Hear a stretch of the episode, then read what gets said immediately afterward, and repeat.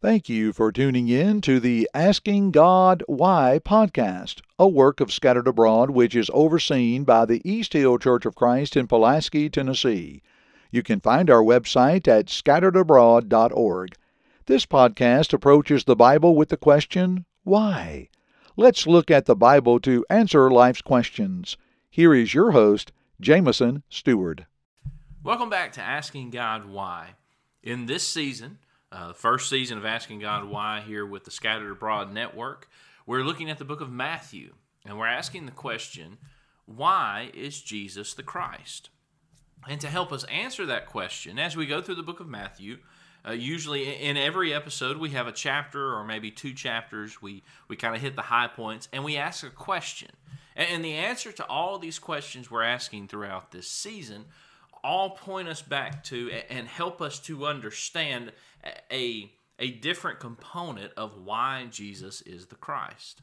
In this episode, we're in Matthew 13, a, a, chapter all about the parables of Jesus, and we're asking the question why did Jesus teach in parables? We'll get the answer to that question in this chapter, and we'll also find many of the things that he was teaching in parables. Now, a parable is often called, at least the way I've heard it described, and I think it's a it's a great way of uh, of communicating this. A parable is often described as an earthly story with a heavenly or a spiritual meaning.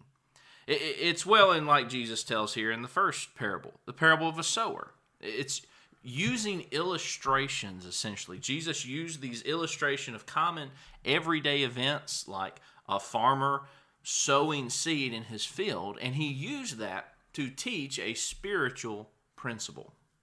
Now, parables usually have one main point, so that's important to keep in mind. So, why did Jesus teach in, in parables? Well, verse 10 through 17 of this chapter, he explains. In fact, the disciples flat out ask him, Why do you speak to them in parables? And Jesus answered and said to his disciples, Because it has been given to you to know the mysteries of the kingdom of heaven, but to them it has not been given. For whoever has to him will be will more be given and he will have abundance. But whoever does not have, even what he has will be taken from him. Therefore I speak in parables, because seeing they do not see, and hearing they do not hear, nor do they understand. Jesus is basically saying it's been given to you, my apostles, uh, to basically the mysteries of the kingdom of heaven are really being given to you to know this, but to them, everyone else, it has not yet been given. So Jesus is teaching in this way to communicate principles, but yet to not just come right out and maybe say something in the same way he might tell his apostles. We find that very principle in the parable of the sower, which in that parable, really, Jesus in that parable illustrates the importance of receiving the seed in our own life. And the seed, Luke 8 11 tells us, the seed is the Word of God. So the parable of the sower illustrates the importance of receiving the seed and it growing. The, the disciples, he explains this parable to the disciples. And he says, When anyone hears the word of the kingdom and does not understand it, then the wicked one comes and snatches away what was sown in his heart. This is he who receives seed by the wayside. See, this person basically didn't receive the seed at all. But he who received the seed on stony places, well, this is he who hears the word and immediately receives it with joy. Yet he has no root in himself, but endures only for a while. For when tribulation or persecution arises because of the word, immediately he stumbles. So someone else who receives the seed, but but they don't have any root. There, there's no endurance there. Now he who received the seed among the thorns is he who hears the word, and the cares of this world and the deceitfulness of riches choke the word, and he becomes unfruitful. Unfruitful. This person actually receives the seed and grows. However, think about this as a, a plant maybe Think about it as grain or as corn. It never produces fruit, what it's supposed to. Why? Because in this person, they have let the cares of the world and the deceitfulness of riches into their life, into their heart, and it chokes out the Word of God. But he who receives seed on the good ground is he who hears the word and understands it, who indeed bears fruit and produces, some a hundredfold, some sixty, some thirty. So, hopefully, we kind of are getting the idea of these parables. Jesus, in this parable, illustrates the importance, the, the significance of receiving the seed and receiving it properly, having the right uh, soil, our hearts being uh, conditioned properly. We have conditioned our own hearts properly to receive the Word of God and to implement in our lives what we are hearing. So that's one reason Jesus taught in parables, and that was a point of one of his parables. Uh, another point of one of Jesus' parables was to illustrate the difference, to show the difference between the sons of the kingdom and the sons of the wicked one. The, the parable of the wheat and the tares, Jesus tells this parable later on, he explains it. He explains it in verse 36 through verse 43 then Jesus sent the multitude away and went into the house, and his disciples came to him, saying, Explain to us the parable of the tares of the field. So he answered and said to them, He who sows the good seed is the Son of Man. The field is the world, the good seeds are the sons of the kingdom, but the tares are the sons of the wicked one. The enemy who sowed them is the devil. The harvest is the end of the age, and the reapers are the angels. Therefore, as the tares are gathered and burned in the fire, so it will be at the end of this age. The Son of Man will send out his angels, and they will gather out of his kingdom all things that offend, and those who practice lawlessness, and will cast them into the furnace of fire. There will be wailing and gnashing of teeth. Then the righteous will shine forth as the sun in the kingdom of their Father. He who has ears to hear, let him hear. Really, a lot of that is this, it's almost this the point of that parable is demonstrating the opposite the, the opposite sides here. You have the Son of Man, you have Jesus, you have the devil. Then you have those who are on the devil's side and those who are on God's side. Those on God's side here in the parable, they're going to shine forth like the sun in the kingdom of their Father. Those who are the devils, though, they will be defeated and they will be cast into the furnace and they will there will be wailing and gnashing of teeth. It's basically to illustrate the two sides and the result of what happens to those who are on one of the two sides. Another parable Jesus tells is verse 31 through 32, the parable of the mustard seed. And in this parable, eh, it illustrates the growth of the kingdom. The kingdom of heaven is like a mustard seed, which a, king, which a man took and sowed in his field, which indeed is the least of all the seeds but when it is grown, it is greater than the herbs and becomes a tree, so that the birds of the air come and nest in its branches. The, the idea there is the growth of it and how it becomes so much greater as it grows. Illustrates the, the growth of the kingdom. The parable of the leaven in verse 33 uh, is sort of the same idea. The kingdom of heaven is like leaven, which a woman took and hid in three measures of meal till it was all leavened the the idea of the growth and the the spread of it.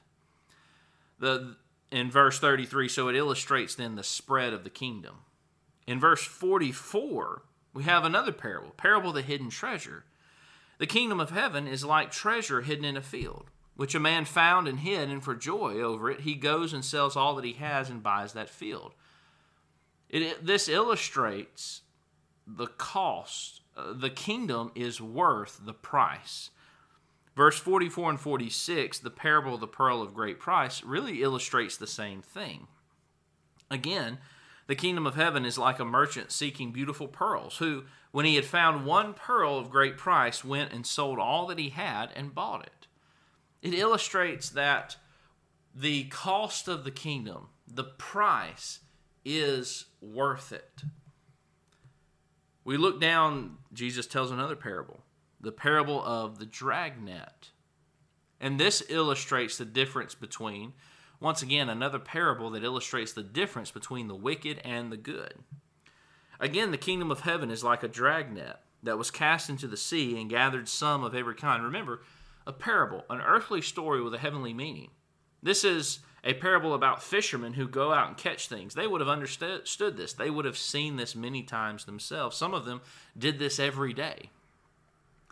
And it gathered some of every kind, which when it was full, they drew to shore, and they sat down and gathered the good into vessels, but threw the bad away.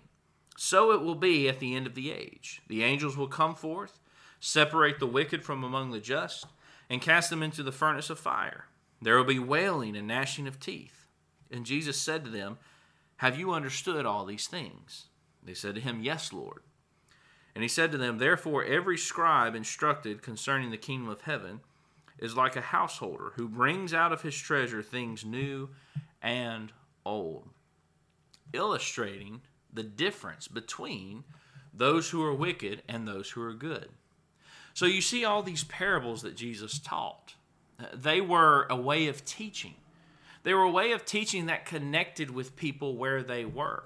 You know, he's talking to, to farmers and merchants and fishermen, and he's using these illustrations connecting with them with things that they already know, they already understand. And he uses those things like sowing seed, like going out and planting crops. He uses that to illustrate a, a spiritual principle. And, and what a valuable lesson we learn from the Lord here. What a powerful way of teaching. The problem is, is even though Jesus taught in parables, Jesus' own hometown did not believe him, and in fact, they rejected him. Now it came to pass when Jesus had finished these parables that he departed from there. When he had come to his own country, he taught them in their synagogue, so that they were astonished and said, Where did this man get this wisdom and these mighty works? How does he know these things? How can he do these things? Is this not the carpenter's son? Is not his mother called Mary? And his brothers, James, Joseph, Simon, and Judas, and his sisters, are they not all with us? Where then did this man get these things? Basically, his family's just common, ordinary folks. Why why is he so different? His family's here with us. Why, why is he so different? So they were offended at him. But Jesus said to them, A prophet is not without honor except in his own country and in his own house. Now he did not do many mighty works there because of their unbelief. They rejected Jesus, even though they saw and they had known of the mighty things that he had done and what he was teaching. They rejected him. They basically said, Look, we know this guy's family.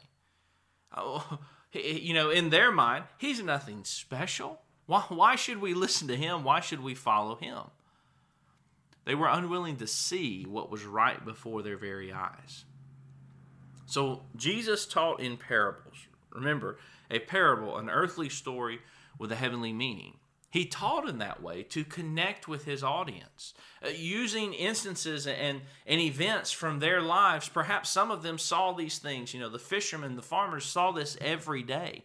And he used it to take this spiritual principle and connect it to something that they did every single day. And it would really sink in with these folks. The problem is, is even though Jesus was the perfect teacher, people still rejected him. And so as we think about taking something home from this, making some application, I'd really like to hone in on that point. This whole chapter is about Jesus teaching in parables and what a masterful teacher he is. And yet at the end, people still rejected him.